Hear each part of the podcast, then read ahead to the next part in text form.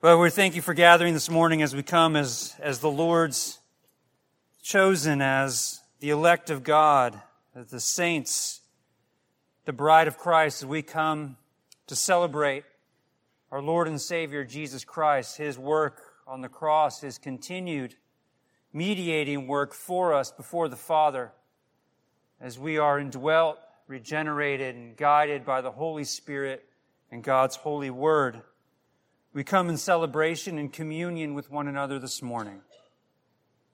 Uh, we are continuing in the Gospel according to Matthew. We will be um, taking the first nine verses of chapter 15 with a, with a brief mention of the final verses of 14. Uh, the reason for that is really this entire section, this entire section after the miracles of the 5,000 being fed and Jesus walking on water enters into a dialogue that ends after that. And what we have is chapter 14 and goes all the way to verse 20 and 15. In an effort to not try and race through all of that, we'll be breaking it up into a couple of Sundays. But as I'm reading from 15, 1 through 9, if you are visiting, I will read uh, out loud. And after I'm finished reading, give everyone the opportunity to pray be an opportune time to pray after the hearing of the word and before entering to the time of this, this service as the, in the ministry of the word is to um, ask God to purify your heart. Uh, be honest with confession of sin if, if you have some that you have not given over to God. And pray that the Holy Spirit will transform you more into the image of Christ as His Word lays bare um, your heart. And then uh, I will pray for us corporately and we'll enter into the time of the word. Looking now in chapter 15, reading 1 through 9. Matthew wrote, Then Pharisees and scribes came to Jesus from Jerusalem and said, Why do your disciples break the tradition of the elders? For they do not wash their hands when they eat. He answered them, and why do you break the commandment of God for the sake of your tradition? For God commanded, Honor your father and your mother. And whoever reviles father or mother must surely die.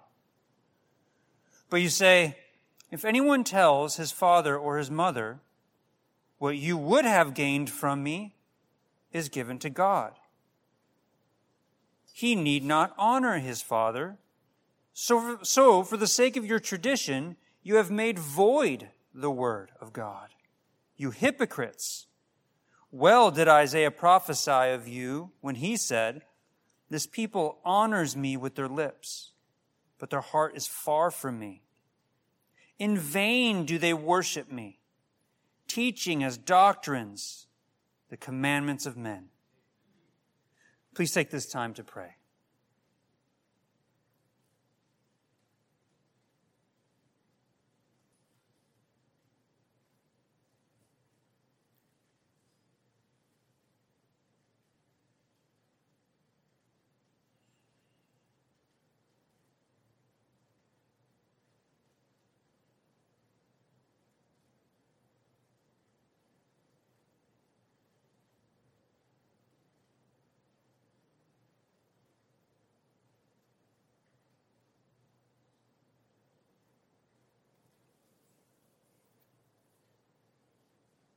Heavenly Father, as the church gathers here this morning in this local assembly, Lord, may you move us through God the Holy Spirit and through your holy and true word.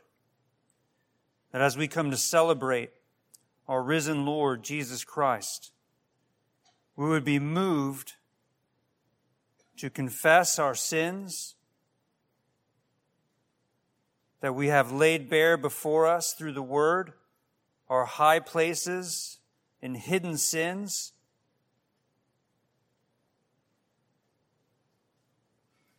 Lord, that we might show true and fearful reverence of our Lord. And God, I pray for the church now that they would be challenged through the word, through the gospel of Jesus Christ. And then, as well as challenged, even more so, be comforted in the midst of this life, this life surrounded by and in being a part of and wandering through as a pilgrim in this fallen, broken world. That we know and believe through the truth and knowledge we have of God, through the Spirit and the Word, that this is a momentary madness. Lord, and we look forward to that final eschaton. We look forward to the time when the king returns to claim his bride, purified and made holy, and presents her to the Father. The gift that the Father gave to the Son and presents him in its perfection. God, we will be there on that day until such a time, strengthen our faith in the midst of our weakness. Let us pursue righteousness in all of life. And when we fail, because we will fail, we will be reminded of the grace of God. We will be crushed by our failure and pursue you even more. May we be a people then that reflect the knowledge of that mercy and grace that we have received to each other. And in our growth in Christ, the unbelieving world around us would be amazed and wonder at what it is that brings us joy. Glorify yourself in our midst this morning, Lord. We pray this in Christ's name. Amen. If there's anything that the modern church has lost, it's the idea and the implementation of piety. Now, when I say the word pious, most of us go, that means a jerk. But piety was the essence of Christianity in the early church and the Reformation and for the traditions that followed. You see, being pious, we see it or view it as, quite frankly, as the Pharisees that we will see represented here today and how they're represented throughout all of the New Testament. Sticklers for tradition. Watching everyone like a hawk in all of society going, oh, did you see that? Where it's right here. They didn't wash their hands when they ate bread. Sinner. That's how we view piety. But that's not what piety is. Piety is, is the idea of, of attached to the knowledge of God. The person who has knowledge of God is moved to the pursuit of holiness or the pursuit of obedience to that God. And so piety was something that always was seen as essential to the Christian faith. The person who has now received true knowledge of God through the gospel of Jesus Christ, transformed by the Holy Spirit, renewed, and now God the Holy Spirit is, is living in them, guiding them. That person now has true knowledge of who God is. And since they have true knowledge of who God is, they have true knowledge of what He's done for them. And when I say true knowledge, please don't mistake this and send me an email because I didn't say full knowledge. True knowledge in the sense of who we are. Sinners, broken, changing. full knowledge of who He is, infinite, holy, unchanging in that he has made a way for us to have covenant with him through Christ. And all of that knowledge is given by God. He is the first mover and the giver of the Spirit and all of these things. So a person who is in Christ, who has full knowledge of God, understands their low estate and their great need for God. And that gives them a spirit of humility and a desire because of the goodness that God has shown them to pursue good works that He's laid out for them. Now, everybody write that down. That was my definition of piety. And this is the dialogue that we enter into in this next portion of Matthew's gospel. Is it what does it mean to revere God? Well, what it means to revere God is to pursue Him and live for Him. So, what did that mean to the Pharisees and the scribes? And then, what is Jesus' response? And since we're in half of a story today, we'll be taking some things I want to talk about this week that will still apply to next week and kind of the vice versa.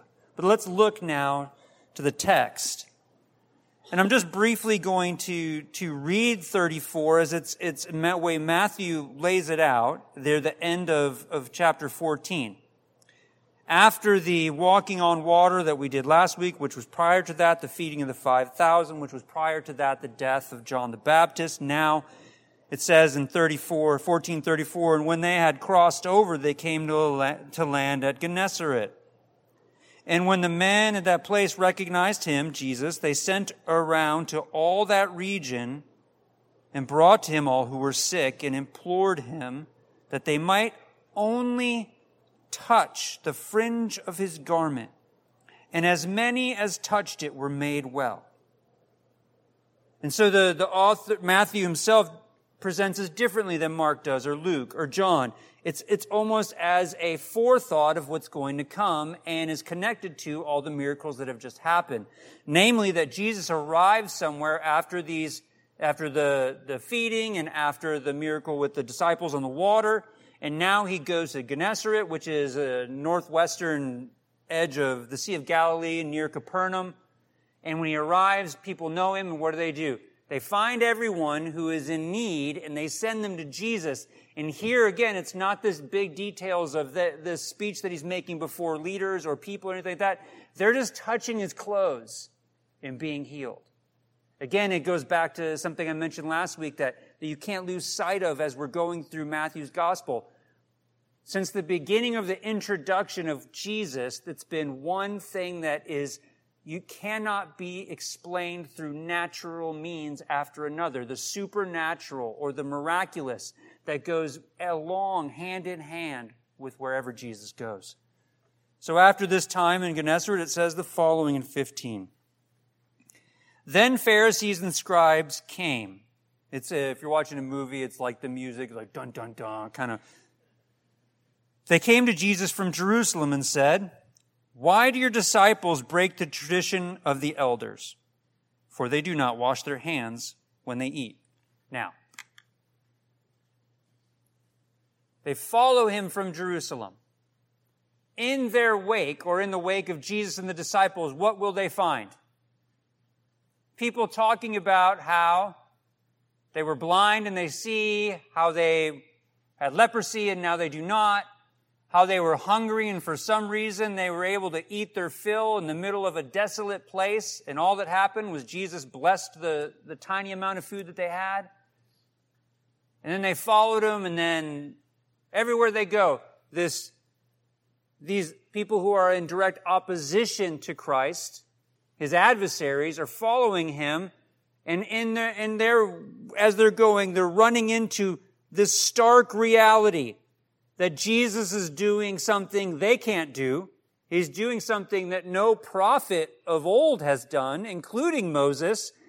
Before their eyes is the impossible. Before their senses is everything they were supposed to be anticipating about Messiah. And yet, when they find him, what do they say? We noticed your disciples don't wash their hands before they eat. It's a big charge. Now, a little history. Some of you might be coming to Fred's class and this, you might be going through some of this or not. I, I, don't, I don't know. Fred's teaching it. And so, that was an insult to Fred. If you don't know, Fred and I are friends, but generally, I like to insult him. and he knows that. And so I don't even know if he's here anymore. So it's no fun. But what's happening here is, is something I haven't mentioned or we haven't talked about probably all the way since back in chapter 5.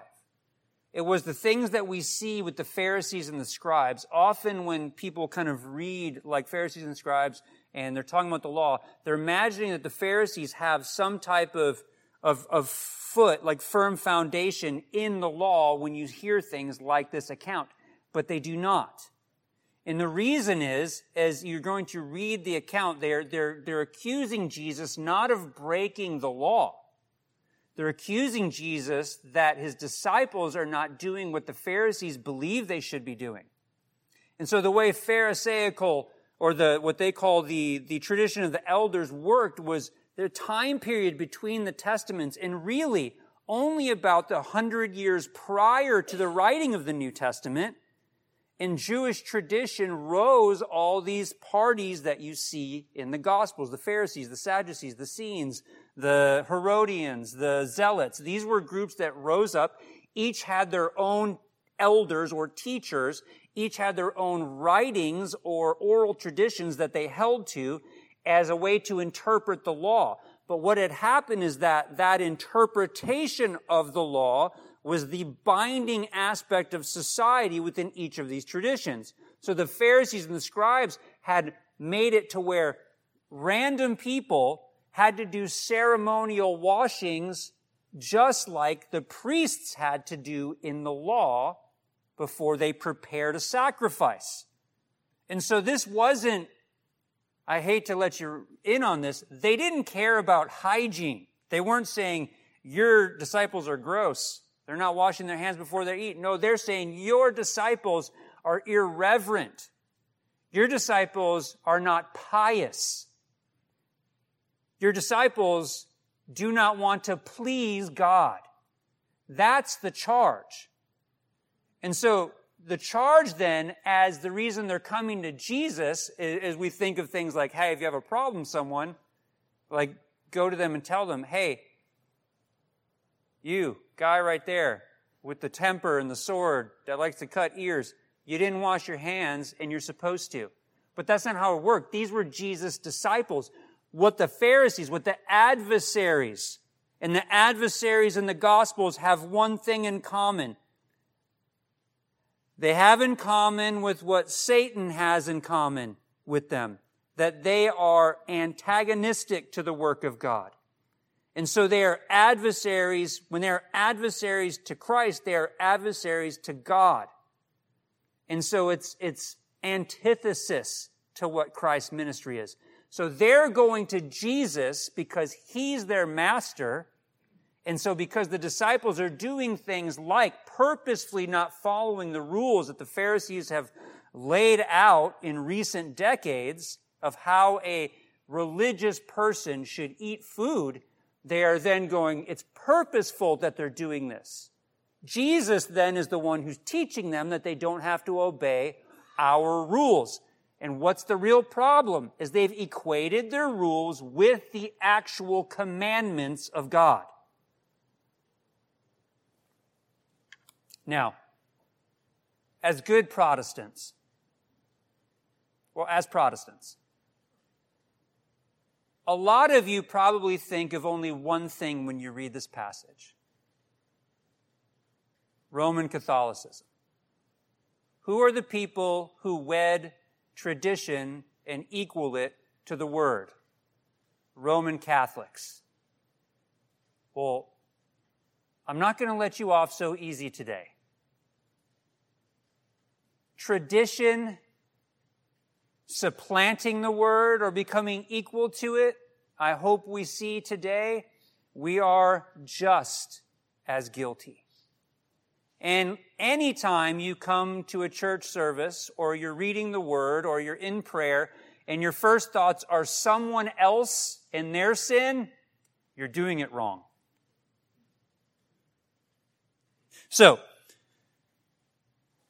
why do your disciples your followers, you're the master, why do they break the tradition of the elders? For they do not wash their hands when they eat. The charge is not against the disciples, it's against Jesus. You have taught your students to be irreverent to God based on Pharisaical trans, Pharisaical commentary on the law. Now, the irony of this is if the Sadducees were there, who had their own group of elders and were always in contention with Pharisees, they would have been fine with Jesus and his disciples not washing their hands. The Essenes would have been really angry about them not washing their hands. The Zealots would have only been angry if washing their hands didn't lead to an uprising against Rome. And the Herodians would only have cared if they washed their hands while they were sober. So even within all of these traditions in Jerusalem, the Pharisees were kind of on an island, but because they were there following him, they were the ones saying, you haven't done what I want you to do. Have any, has anyone ever, maybe not said that, but how often a day do you think it? I raise my hand in guilt because none of you will, right? I think all the time. And Christina's in the room. Sometimes she's in here, but she's able to see on my face when I'm thinking it. Like, should have done what, I, what I'm thinking. If we did what I was thinking right now, everything would be okay. And, and that's how I don't govern my household that way, but in reality, this is the pettiness with how the Pharisees are interacting with Jesus.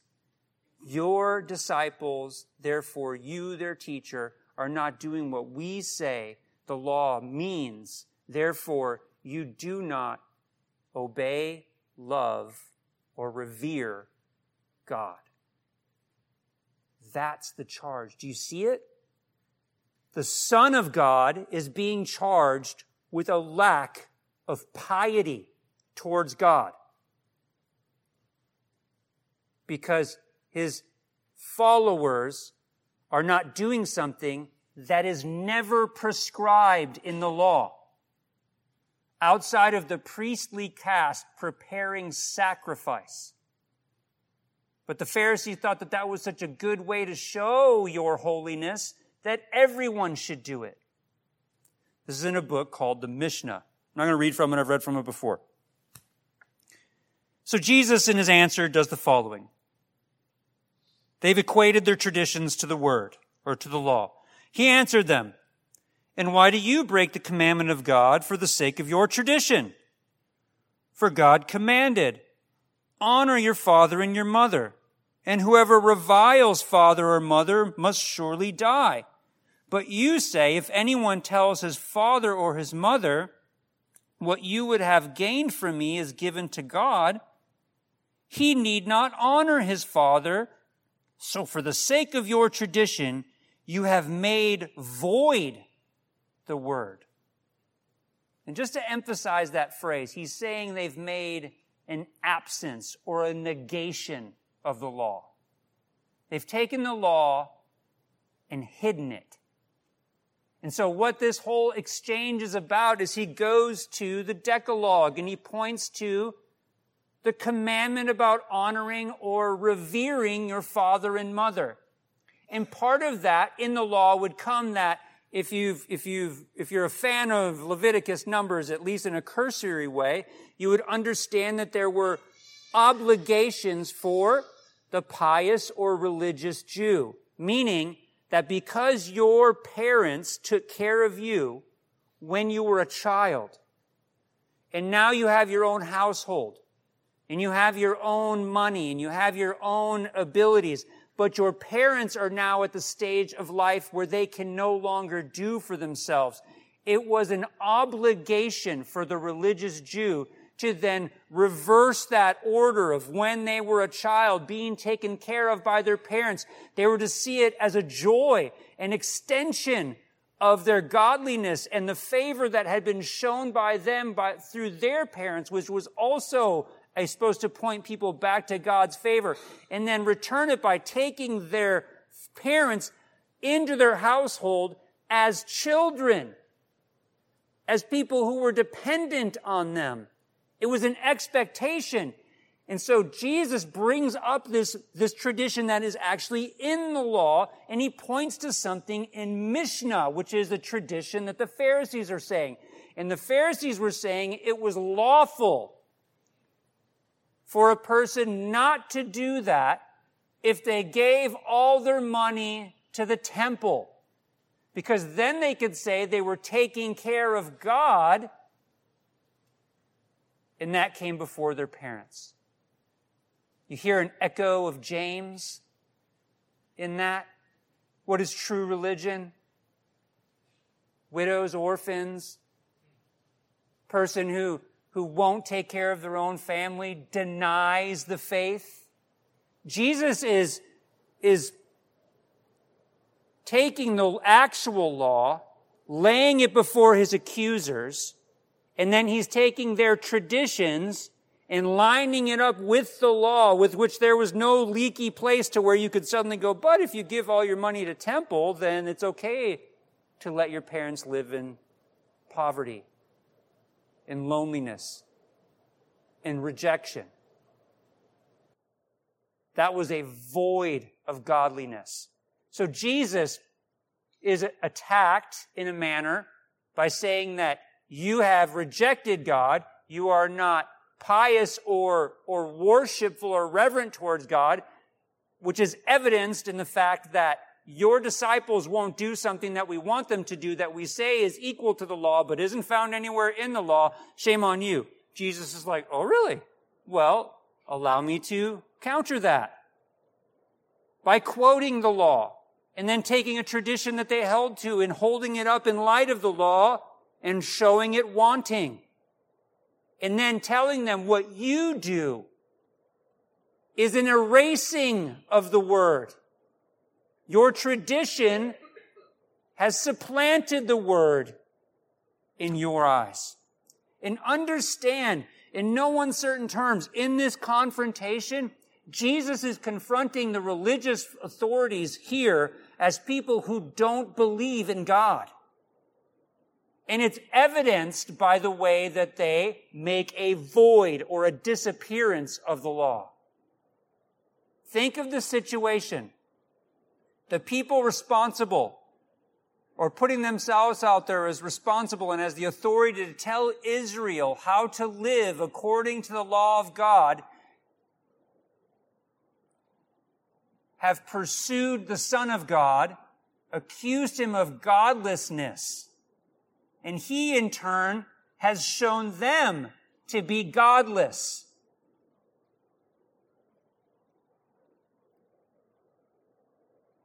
And then he says the following. You hypocrites, well did Isaiah prophesy of you when he said, This people honors me with their lips, but their heart is far from me. In vain do they worship me, teaching as doctrines the commandments of men. When he calls them hypocrites, the word means to be a pretender. It means someone who's faking it. Now, when we think of pretenders, you can think of things like actors.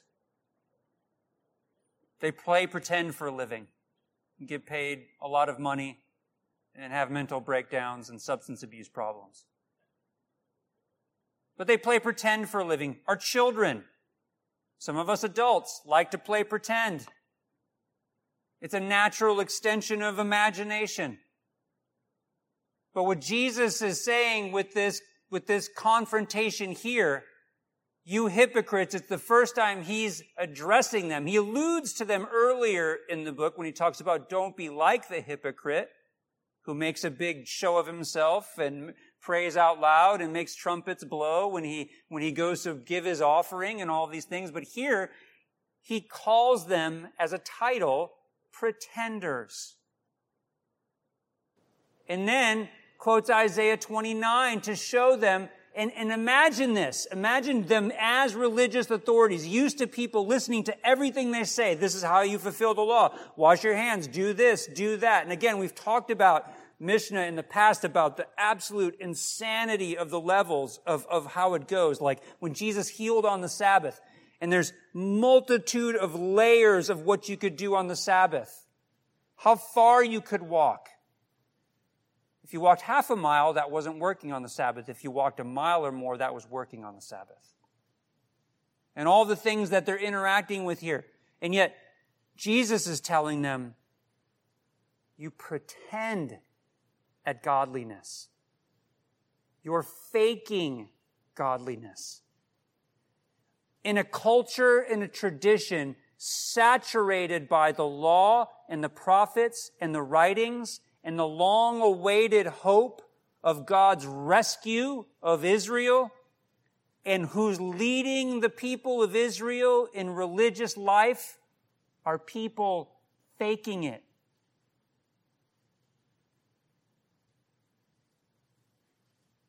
If you look around the country that we live in,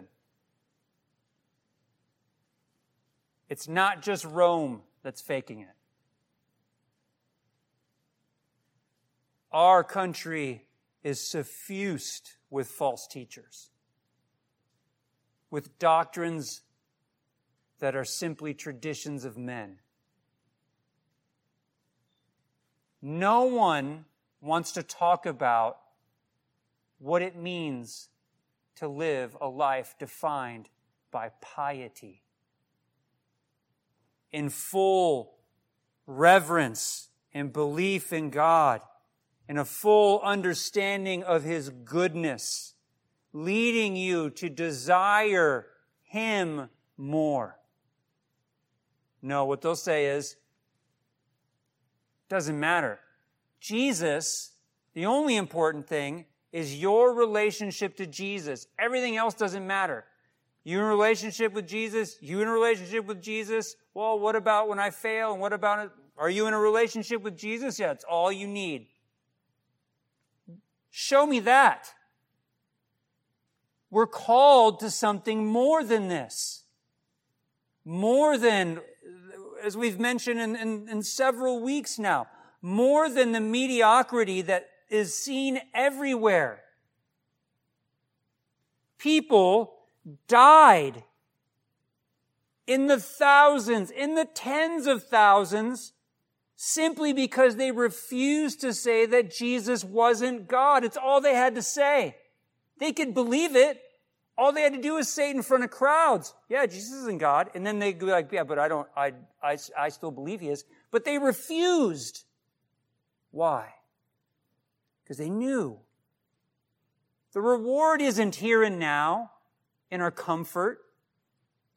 The reward isn't the here and now and security in our bank accounts or our children. Our hope is in when Christ comes back. Our blessed hope is the second coming of Christ where he culminates all things to the purpose of his glory in a massive and beautiful, terrifying recreation event with which we will be a part if you are in Christ. And then in the here and now is a life in pursuit of Him. And yet for most who call themselves Christian in the West, it doesn't even mean knocking the dust off their Bible that they use as a coaster. I'm going to read some things for you for some theologians of the past. Some of them lost their life for the faith. I want you to see what it meant to be and what it means to be sold out for Christ, to be pious. One says, We are God's. Let us therefore live for Him and die for Him. We are God's. Let his wisdom and will therefore rule our actions. We are God's. Let all the parts of our life accordingly strive toward him as our only lawful goal. This person died for him. Another wrote, piety is rooted in the knowledge of God, which I've quoted earlier. The knowledge of God induces love joined with reverence. And a life defined by this attitude can sojourn in a foreign, fallen world fully equipped to wage war against sin. Another says the following. He asks a question and then answers the question. How do we glorify God? It begins with obedience to God's word, which means taking refuge in Christ for forgiveness of our sins daily. Do you hear that? Hear it again. Obedience to God's word means taking refuge in Christ for forgiveness of our sins daily. Not just the one time event of when you came to faith, and acknowledging daily that you are sinful and rebellious. And in that rebellion, being reminded of who you are in the Word, not according to the traditions of men, according to the Word. You are a precious possession. You are an adopted son or daughter who has a inheritance that is unfathomable. And as such, taking refuge, shelter, as armor in the knowledge of God, of who you are in Christ. Knowing Him through the scriptures. It means you have to actually read them. We met yesterday, the end of the masculine mandate book.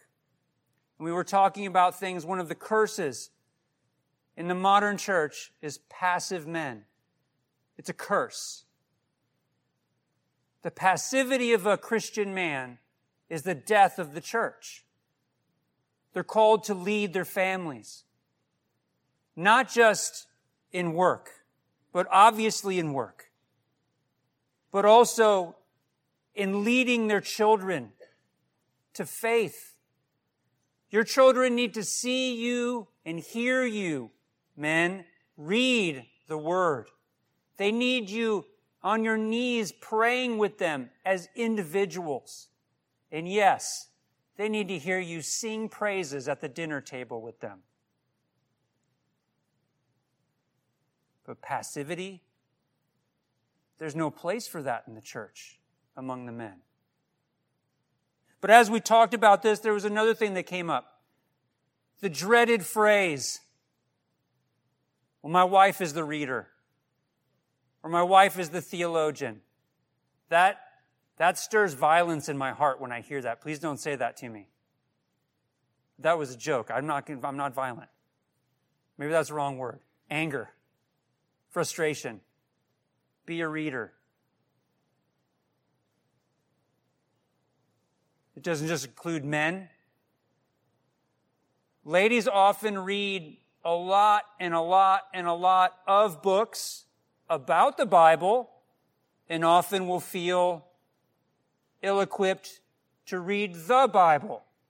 But what we have here, which is good, books are good, books that help you understand the Word, theology, all of these things, the Christian life. But what we need to be, where we find our refuge, is through the Spirit's reckoning with us as we read God's holy Word. We have to be people of the word, men and women, children who are, have come to faith. Without the word, it's like trying to work a job that you refuse to be trained in or doing IKEA furniture by going, I got it. Just give me a hammer. I'll figure it out. It's a wood knowing Him through Scripture, serving Him with a loving heart, doing good works in gratitude for His goodness. I want you to hear that one. Good works. Not because you believe God will be pleased with you if you do them, but good works which are prepared for us beforehand because of an innate gratitude towards God. Your understanding of who you are and who you once were and who you are now in Him induces thankfulness and joy and gratitude and a heart that wants to serve the church and others.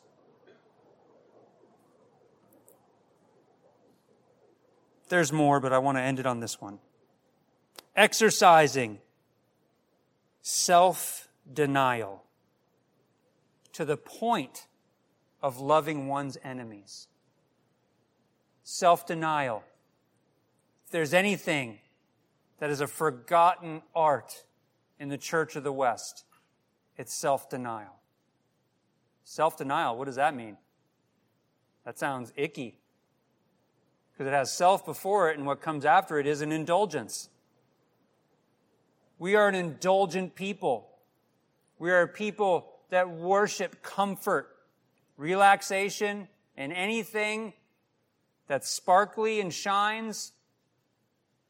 Or you can hold in your hand and do this. What about self denial? The essence of the Christian life, a recognition of who you are and denying self. How do you combat sin if you won't deny your own indulgences? When you don't deny yourself, you're rejecting what Christ has done for you. It is the essence of the Christian faith to recognize who you are, your sinful indulgences, and flee from them and put them to death and to understand and view them as the past. There's no hope for church in the West if we don't start rediscovering the beauty of Christian piety. Hard work, because we've already received a grand reward. There's my challenge. Here's the comfort. You find yourself in a place going, there's too much. There's too much indulgence. There's too much apathy. There's too much whatever it might be. You don't know what I'm going through. I don't. Some of you I do, but others I don't. Christ knows. He knows your heart. He knows your every thought, every deed. And that isn't supposed to make us go, see, I'm not worthy of them. Yes, you are. You are not worthy of them, but that's not up to you. He has called you worthy. And as such, when you run through that list, you don't know, you don't know, and I don't know, but He knows every thought, every deed, and He wants you to give it over to Him so that you might live this life we're reading about. This life of total dedication to God. Don't be a Pharisee. Don't be one that holds to traditions of men and fake piety. Be someone who is, is so infused with the knowledge of God that you've been given through the Spirit and the Word. And the Spirit is at work in you and sanctifying you and you are so moved by that, that out of the overflow comes joy, peace, and all of the fruits that come with it. And you can't do it alone. Husbands and wives, you got to talk to each other. You got to encourage each other. You have to challenge each other. You have to do the same for your children. Not making them into little Pharisees by just always pointing to, to a moralist lifestyle. Do this, do this, do this, do this, and I'll be happy with you, and so will be God. Rather, you have to let them see the beauty of why Christ is calling them to salvation. So that in their own life they receive that gift of the Spirit and live out a life dedicated to God because they too understand who they were and who they are now. And as a church, there are no lone rangers. There's no pulling up your bootstraps in the community of faith. There's holding one another up. There's lifting one another up. There's reprimanding one another when need be in love, in graciousness. My hope, the elders' hope, my hope, the hope for all of you that are here and those that are not here because of the rain, that for this church, it's about holy living. It's about glorifying God in community with one another. It's about the gospel going out in ways that we saw in the first century and in the book of Acts. Not bringing unbelievers to church and going, save them. Rather, you going into relationship with your neighbors, your coworkers, sharing your life with them, sharing your faith with them, and them coming to faith through your own evangelistic efforts. It's time for reform. And I hope it starts here. Let's pray. Dear God, I pray for the church. I pray for the hearts of our people. I pray for the Spirit's moving and stirring.